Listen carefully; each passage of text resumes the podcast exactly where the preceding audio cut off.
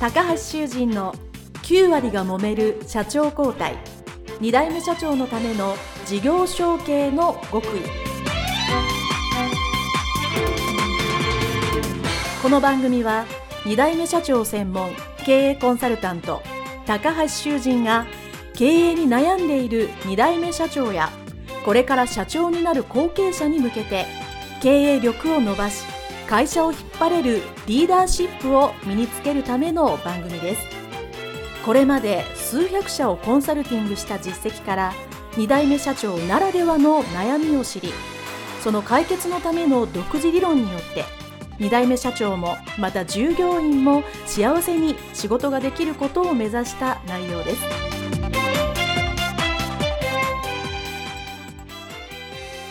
皆さんこんにちは。事業承継コンサルタントの高橋修人です。本日はバイリン株式会社小林博正社長のインタビュー解説編でございます。どうぞよろしくお願いいたします。小林社長のインタビューですね。非常に内容が濃いですしまた展開も非常に驚きの連続ということで非常に前編後編特に後編がね聞き応えがあったかと思います。ご自身で飲食業を創業されて、繁盛させて、そこからご実家というか、お母様の会社を引き継ぐというですね、まず創業してみるというこのパターンですね。すべての後継者、後継社長の方に当てはまるとは思いませんけども、一つの事業承継のパターンとして、自分で何かビジネスを先にやってみるということの一つのパターンになっておると思いますので、ぜひね、参考にしていただければと思います。その中のインタビューで様々なポイントがあったんですけども、いつも通り3つに絞らさせていただきました。まず1つ目はですね、飲食店を創業するときに何も経験がない。最初インタビューでおっしゃってましたの通りですね。飲食店をするのに包丁もないってですね、もちろん話の、話半分だとは思いますけど、それぐらいから始めたというのにですね、自分は1億円売れるんだと。このお店でできるんだと。信じて疑わなかったわけですね。それはなんでかという私の質問に答えたのは、この言葉というのがですね、ものすごくいいポイントだったと思います。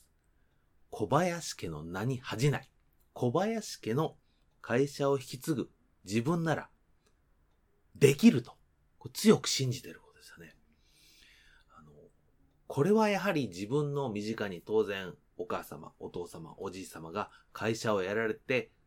当然成功されてるわけですね。そういう成功の家族、まあ、身近にそういう人を見てるとして、自分もできるというマインドになるわけですね。これが小林家の名に恥じないという少し古風な表現になってるんですけど、これがものすごく重要だと思うんですね。自分の父親も、まあ、おじいちゃんも、おじさんもですね、できたんだから、自分もできると強く思うことがですね、やはり後継者、後継社長、そして何代も続いている申請とか名家という方はみんな持ってます。知らず知らずに。これはずっとサラリーマンの家庭で来た方とは多分一番違うところだと思います。もちろんいい面もあれば悪い面もあるんですけども、やはり会社を引き継いでやろうと思う時に際しては自分もできると。周りにできた人がいっぱいいるんだから。というところがですね、非常に重要ですね。ですから、これを聞きの後継者、後継社長の方ですね、いろいろ大変なことがあったり、悩みもあるからこの番組を聞いていただいていると思うんですけど、最後は、もしくは自分の根底には、自分の家の名に恥じないようにできる、間違いなくできるというのをですね、改めて認識していただけるのはすごく重要だなと思ったので、まず一つ目のポイントに挙げさせていただきました。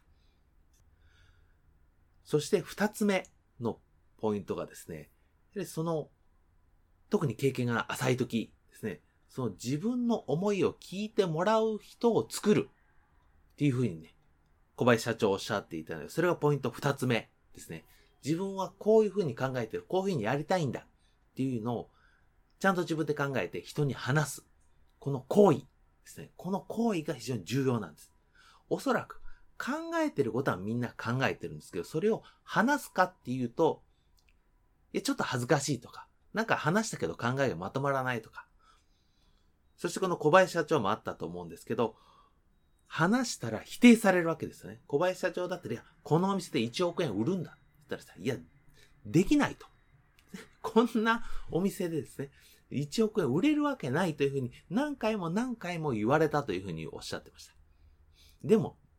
自分が最初ね、ポイントの1個目のように自分はできると思ってますから、できないと言われてもどうやってできるようにするかというので、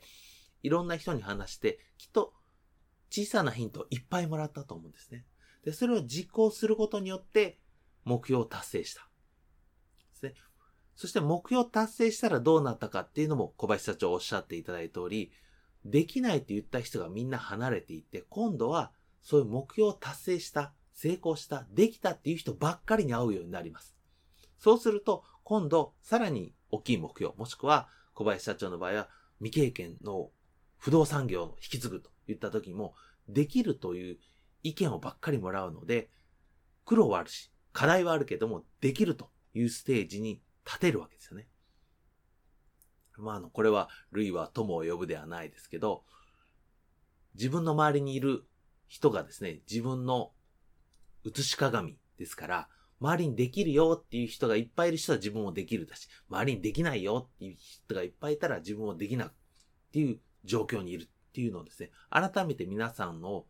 よく見ていただければと思います。皆さんの周りに皆さんが相談する、話したりする人はどういう人が多いのか、成功するのが簡単だっていう人もいるし、成功するのが難しいっていう人もいます。どちらも真理なんですね。ただ、自分はどちらの仲間が多いのかというのをぜひ見直して、ゆっくりみんなこれを聞いてるリスナーの皆さんは見ていただければいいと思います。そして三つ目、まあ、二つ目のものにつながっていくんですけども、事業承継するのに大切なのは伝える技術だというのが、これ後半の最後の方にね、おっしゃっておられました。で、その伝える技術が大切だと思ったのは、先代というかお母様ですね。お母様が会社長いことやって、借金をね、10億円返されるぐらい素晴らしい経営者だと思うんだけど、どうやって仕事してんの？どうやって社長してんの？って言ったら、教えることはできないと。自分で経験しろっていうふうにですね、あの、丸投げ下げたというふうにおっしゃっておった通りですね。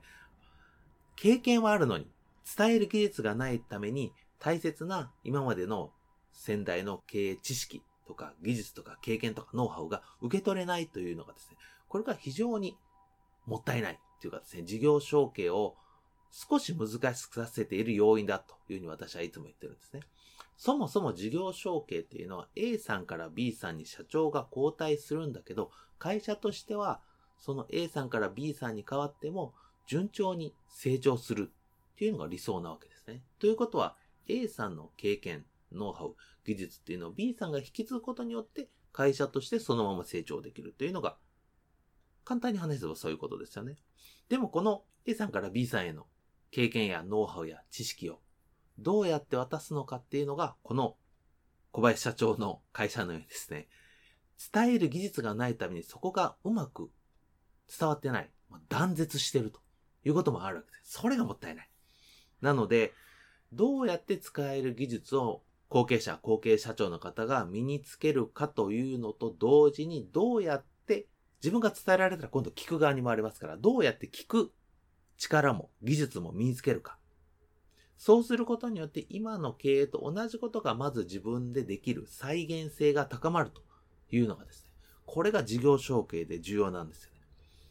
これ再現性がないと承継できないっていうお言葉が小林社長のね、インタビューにあった通り、まさにここで悩んでいる方っていうのは非常に多いんですよね。今の経営をやり方がちゃんとわかんない。ま、ちなみにやってる本人で、先代もしくは現経営者もよくわかっていない。もしくは伝えられないっていうことが多いので、それをやっぱり伝えられないんだったら、後継者後継社長の方が聞く技術とか、受け取る技術を高めて何をしてるのかっていうのをですね、分かるようにならなきゃいけない。で、そういうことができると今度自分が社長になって経営幹部とか部下に伝える技術っていうのが、これはもう後継者、後継社長ではすごく重要です。私の7つのポイントの中で、3つ目のポイントでコミュニケーション力ですね。このコミュニケーション力で、先代を上回るぐらいの力ですね。基礎技術が絶対ありますから、その伝える技術を磨きたい。それができると、今の我が社の状況はこうで、で、私は未来はこういう風に考えて思考したい。絶対できると。これを目指して頑張ろうと。そのためには、A、B、C、こんなことやりますよ。みんな一緒に頑張っていこうね。っていうことをちゃんと伝える。そして相手に分かってもらう。これは後継者、後継社長では絶対必須な能力、技術ですので、これを聞きのね、リスナーの方は、伝える技術、そして聞く技術も含めて、このコミュニケーション力というのをぜひぜひ高めてください。で、私の他の番組でもね、コミュニケーションに関していくつか喋ってるので、それも参考にしていただければと思います。はい。それでは今回はですね、バイリン株式会社小林博正社長のインタビュー解説編でございました。どうもありがとうございました。